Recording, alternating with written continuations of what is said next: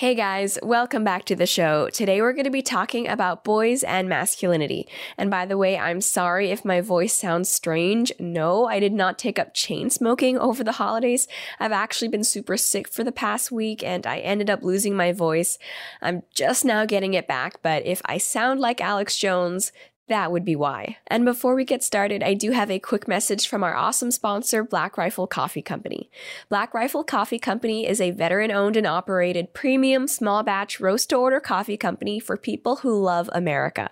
They import only the highest quality beans from around the world and always roast to order their coffees for you after you place an order to ensure that you receive the freshest coffee available. All Black Rifle Coffee Company blends are available in whole bean and ground varieties, and they also have many roasts available for purchase in single serve coffee rounds. Black Rifle Coffee Company is committed to hiring 10,000 veterans as they grow, and they also give preference to veteran owned businesses as their vendors and suppliers. The best way to enjoy this freedom filled coffee is with the Black Rifle Coffee Club. You choose the amount and blends that you crave, and they offer it to you at a special discounted price, shipped free directly to your home or office every month. So wake up to America's coffee by going to blackriflecoffee.com slash Lauren. That's blackriflecoffee.com slash Lauren and enter the discount code Lauren to receive 20% off your first order of any coffee products, including Black Rifle Coffee Club. So a while ago, a video went viral on social media of a dad and his son playing while both were dressed as Elsa from Frozen. It's funny how some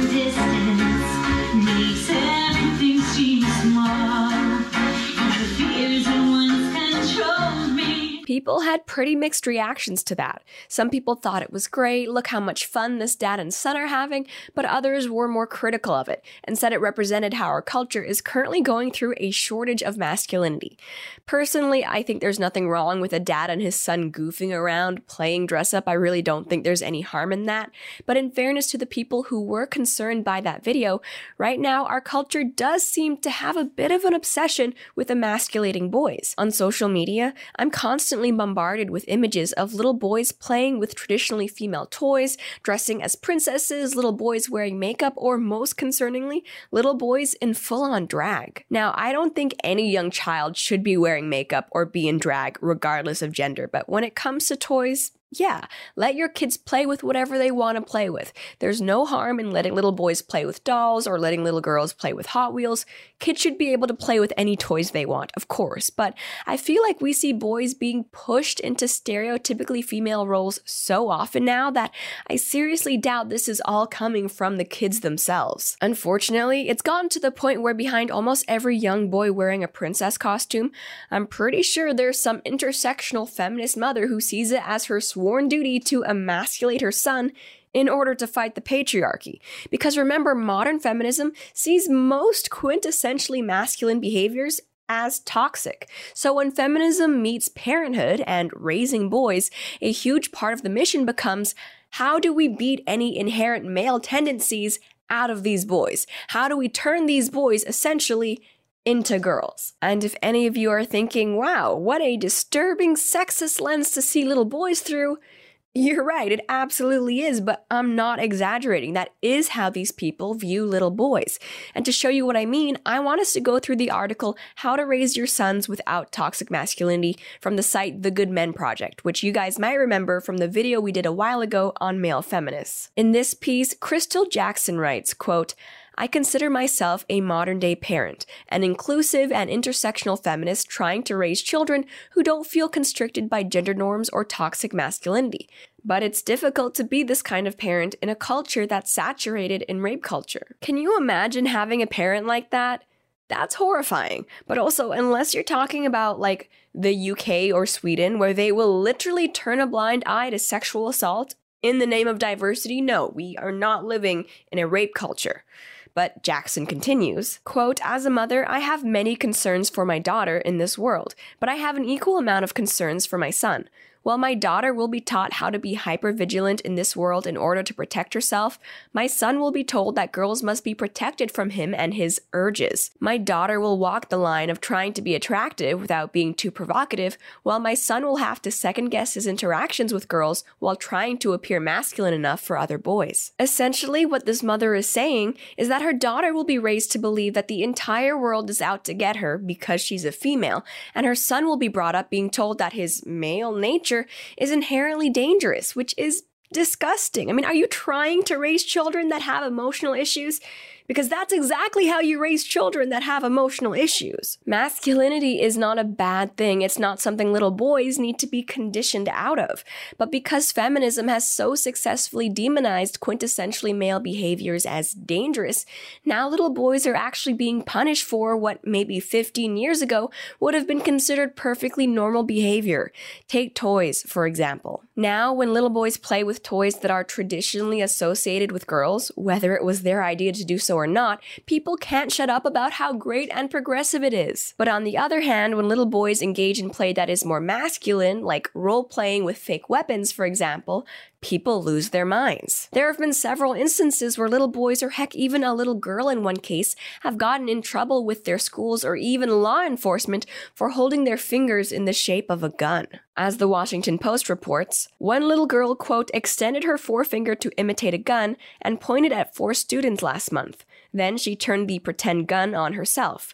The girl, who was reported on the school's anti bullying app, now faces a felony for threatening her classmates. And in another story reported by CNN, a 10 year old was suspended for making fingers into the shape of a gun. Quote, according to his father, Paul Entingh, he was pointing it at a friend's head and he said boom. The kid didn't see it, no other kid saw it, but the teacher saw it, he said. It wasn't threatening, it wasn't hostile, it was a 10 year old kid playing. The next morning, Paul Entingh escorted his son Nathan to the principal's office, where they met with Devonshire Alternative Elementary School principal Patricia Price. She said if it happened again, the suspension would be longer, if not permanent. And finally, in another story from the Huffington Post, quote, a Colorado first grader was suspended from school after pointing his fingers at a classmate in the shape of a gun. Elijah Six of Colorado Springs also said you're dead when he made the gesture. He was suspended for one day because the school has a zero tolerance policy when it comes to threats. And if that craziness weren't enough, recently a Nerf gun commercial also drew the ire of a consumer group for marketing assault weapon toys to children. Wow, this is so cool! Thanks, Mom and Dad! Happy holidays! Uncle Bob! This is so awesome! Thanks, Uncle Bob! Birthday stuff. Excuse me. Look what I found. This is huge! You guys are the best! I hope I'm not too late. Happy holidays.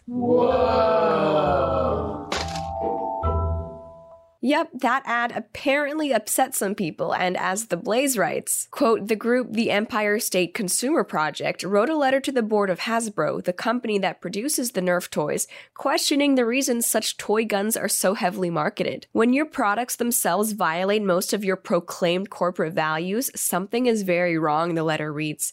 How does promoting play with huge automatic weapons create joy, creativity, and connection around the world and across generations, and make the world a better place for children? How do these weapon products use your business as a force for good? Who would this child be shooting with his cache of assault weapons? As we watch holiday toy commercials, we see the Nerf Ultra 1 and other extreme Nerf machine guns for children and are reminded of mass shootings that have devastated American children and families for decades now. As someone who grew up with a brother, let me tell you, little boys like to play pretend with fake weapons, okay? If you've ever been around young boys, you'll know that anything that could either be a gun or a sword will be used as either a gun or a sword. And there's nothing wrong with that.